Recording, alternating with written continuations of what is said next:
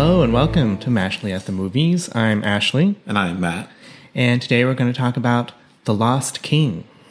This is a 2022 or 2023 movie, depending on how you want to look at it. Came out in 2022 in the UK and just a couple months ago, uh, in, around March here in the US. Um, we're just catching up with it. And it is about um, the discovery of the remains of King Richard III of England. And just a quick history lesson uh, Richard III, uh, his reign lasted from 1483 to 1485, so it's over 500 years ago. A couple, just a two-year reign, but he's become, become sort of an infamous monarch uh, throughout history. Um, there's been uh, rumors about how he had his two nephews, the princes, killed in the Tower of London. Um, he was purported to have a hunchback, and uh, and you know the the play by Shakespeare, Richard III, sort of you know did not, did not add much to his legacy uh, in a positive sense. So uh, now, fast forward to 21st century, and this movie is about it's it's supposedly based on real events. And Philippa Langley is the main character, a real person. Uh, she's played by Sally Hawkins here. And in the movie, she goes to a play, Richard III, and is just sort of transfixed, changed uh, by the play. She she feels an affinity for the character Richard III, and then like quits her job or takes a leave from her job and just starts reading um, volumes of literature about Richard III, joins the local Richard III society, and goes on this quest to find his remains because they haven't they weren't found until uh, in real life until 2012, the year this movie is set. Um, it, it, this also has, this movie also delves into her personal life. So she lives uh, with her two sons, who I guess are like in, in their tweens, maybe, um, and her estranged husband or ex-husband, I, I don't know, played by Steve Coogan. Um, he comes over a lot and cooks them dinner and seems to have a fairly loving relationship with Philippa. Anyway, he's part of this as well. And then also, she keeps seeing an apparition, or I, I think it's probably a hallucination of Richard III, and talks to him, and it, that's how things kind of roll in this movie. So, what did you think of it? Well, I I liked it overall, but um, it wasn't as good as I had hoped it would be. Um, I was this is one of the movies that I was most looking forward to uh, this year, um, because I mean it ticks all the boxes for me. Right? It's a it's a British film. It stars Sally Hawkins, who's one of my favorite actresses. Um, and I find the subject matter fascinating. I mean, you know, based on, like you said, based on true events, um, she went on this quest to find his remains. Um, she's not a professional historian or archaeologist, um, but somehow she was able to, you know, lead this effort, and they were able to find his remains after 500 years. It's it's a remarkable true story. Um, but I just felt like the way it was told in this film was not the best. And, and a lot of it goes back to those visions of Richard III that she was seeing. To me, that was just very clunky and it undercut her character. It made her seem a bit out of her mind.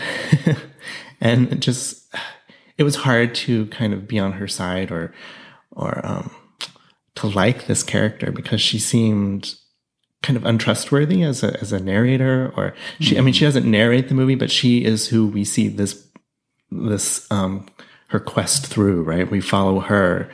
Um I don't know. It just didn't it just didn't work for me.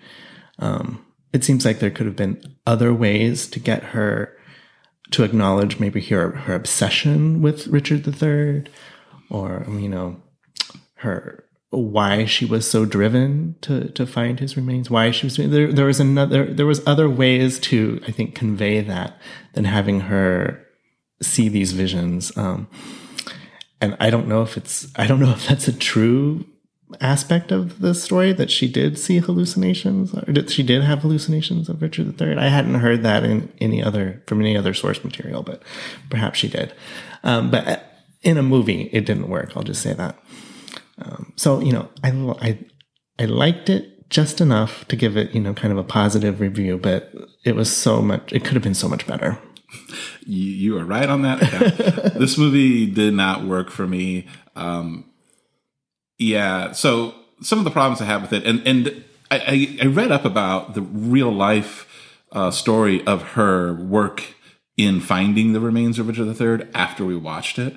Um, just as a FYI, I, I was already I already had done some reading about Richard III um, a few years ago because I find the whole story fascinating. Mm-hmm. Um, someone, you know, a, a, a, prominent historical figure whose remains were unknown and maybe never going to be found, and then lo and behold, they were. They were found actually under a car park uh, or parking lot for us uh, in the U.S. Uh, in 2012, and yeah, so a few things about this. So one, I think the central character is unlikable.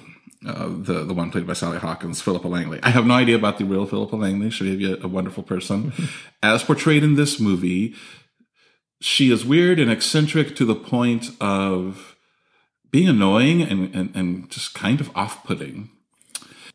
The visions, this hallucination that she sees, and it's weird. Some some reviewers uh, that I read uh, call it a ghost. They're like, "Oh no, this is the ghost of Henry III or Richard III," and I'm like, "No, it's not." Um, for one thing, it's played by Harry Lloyd, the actor Harry Lloyd, and that's the, the he's playing the actor who plays Richard III in the play that she sees. So she's just hallucinating this, and yeah, it's clunky. It doesn't work. Um, the way that this is introduced, so like I, I said earlier, she goes to this play one night, and it just develops this immediate affinity and and this this takes place in the movie in early 2012. And by August of 2012 is when they find Richard III's remains. I mean, that's not really a spoiler because if you know anything about the real life, I mean, this is real life. This is 10 year, decade old real life stuff. But yeah. And I remember just thinking, and that's one of the reasons this narrative didn't work for me is I'm like, this is really rushed. And she's right about everything, you know?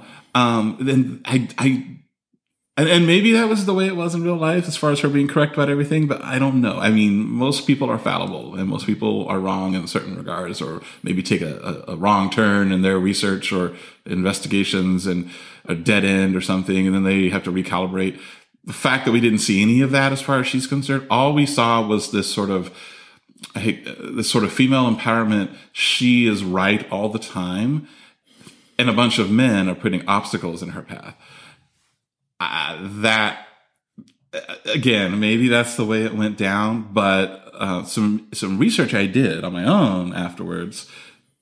I mean, there are people who are depicted very poorly in this film who are taken umbrage with their portrayal. Um, and in fact, in the movie, there's a, a press conference that she's excluded from. When it's documented in real life, she wasn't excluded from it. Um, also, uh, in real life, I was reading her interest, I guess, or whatever, it was kicked off in 1998 uh, when I guess she read a book about Richard III. And so this was like a 14 year journey. And maybe they didn't want to depict that in a film, but, and I maybe could understand that, but my, my issue here is don't depict it in a matter of months either, because that doesn't work. That's just not believable. And it's not believable because that's not how it happened, right?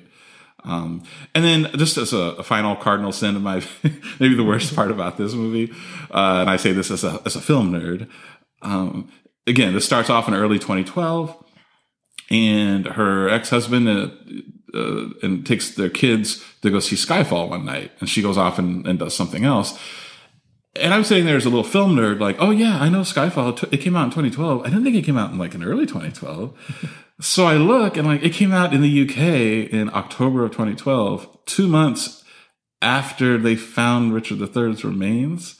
So that's just, that's a mistake that on the one hand, is it really important? No. On the other hand, like, could they have picked another movie that was out at that time frame that the, the scene was depicted in? Yes. Um, so it's just a, it's an unforced error, which to me is indicative of a lot in this movie where they they present things in a way that doesn't really match how it went down in real life. And I'm and, and I'm just like, why?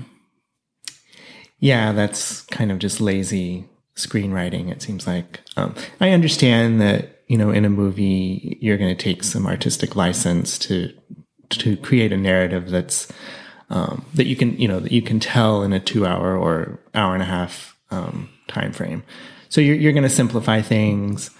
Um, I felt like this movie though oversimplified the journey that this movie tells, um, so that so much so that it became kind of unbelievable, and um, and it seemed to also have this agenda, like you were alluding to, of of depicting her her prejudice, the prejudice that she experienced, or I guess um, I'm sure she did. You know, as an as a woman, as an amateur mm-hmm. historian, I'm sure she did face prejudice. Yeah. Um, but they amped it up right for dramatic effect, and I don't know.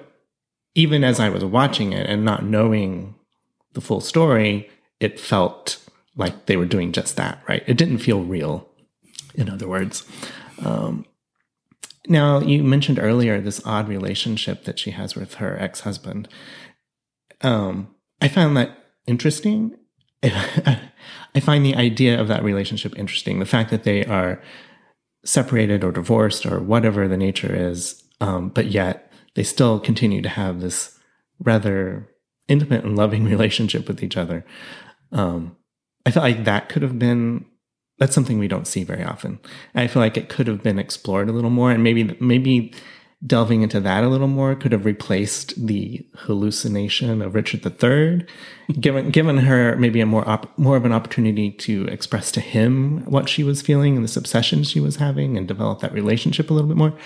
I don't know. I'm just trying to think of ways that the movie could have been told that might have been a little more interesting.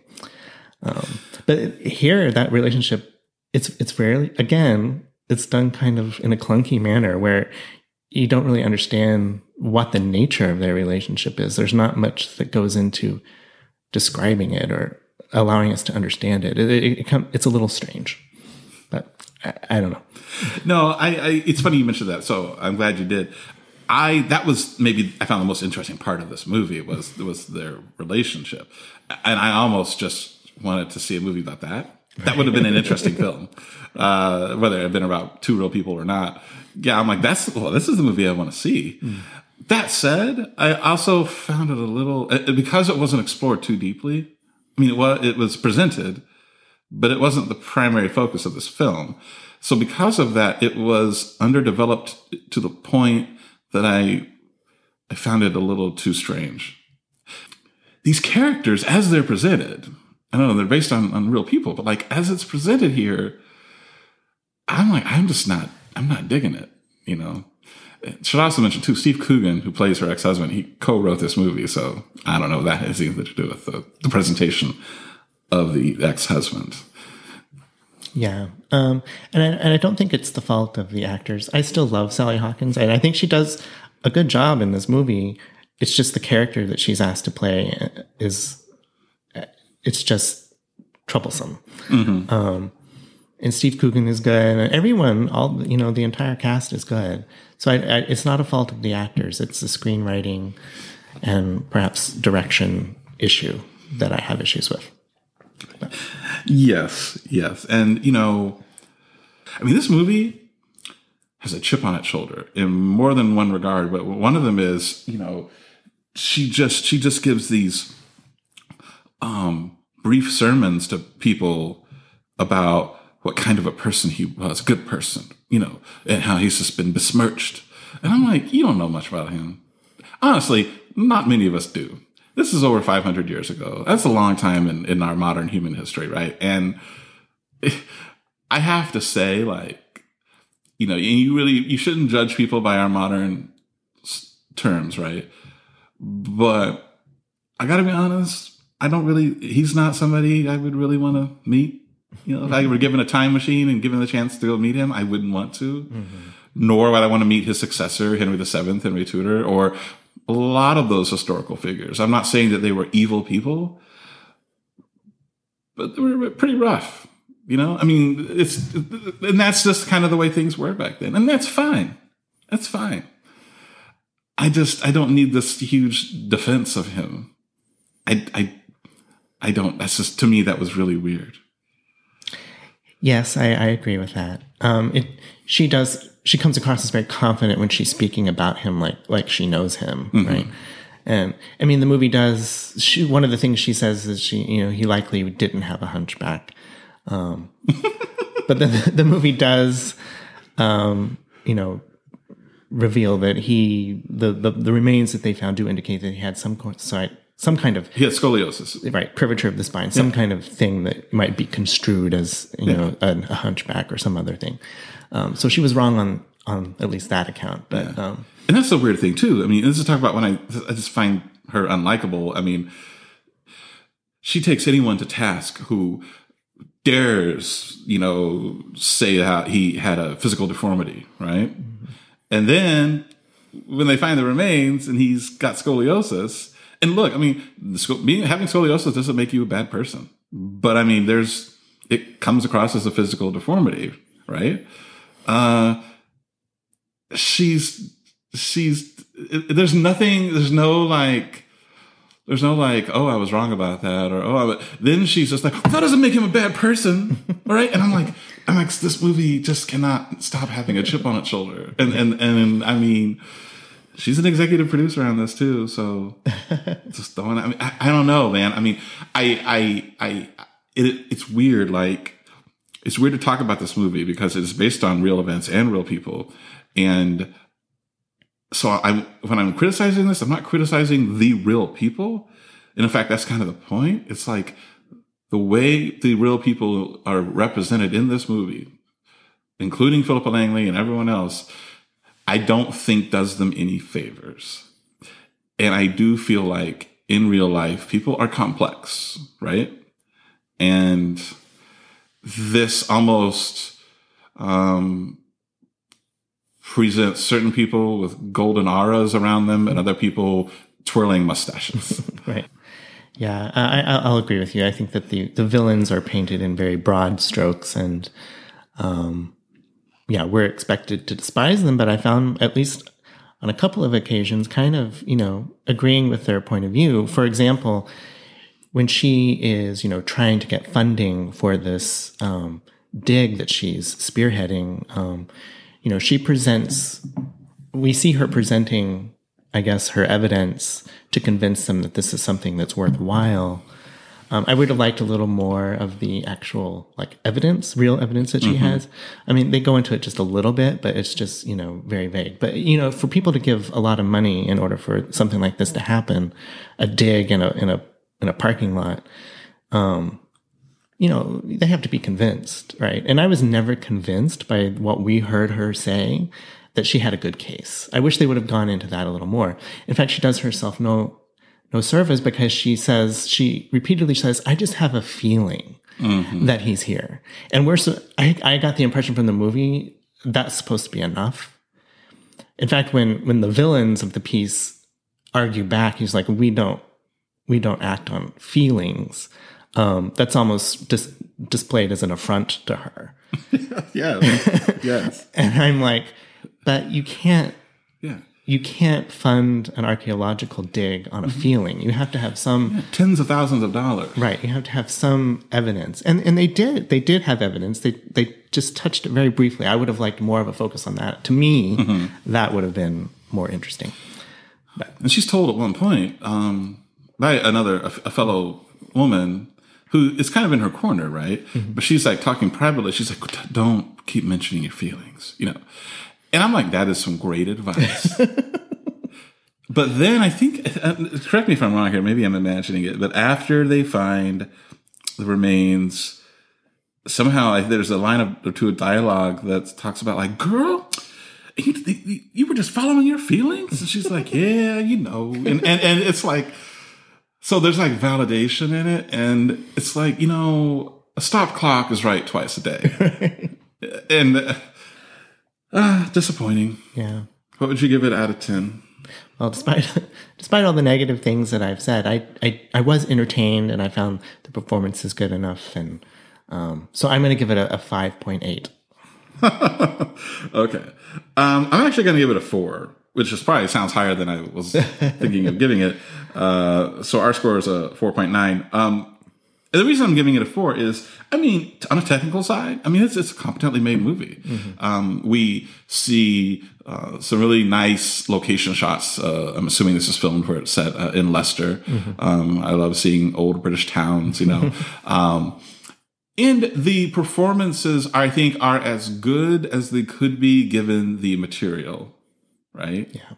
And yeah, so you know, this is not. I mean, I typically, unless I think a movie is just uh, astoundingly awful, like I'm not going to give this like a one or a two or something. uh, so it's a competently made movie that to me is just a bit of a letdown. And so, yeah, thank you all for listening. Thank you.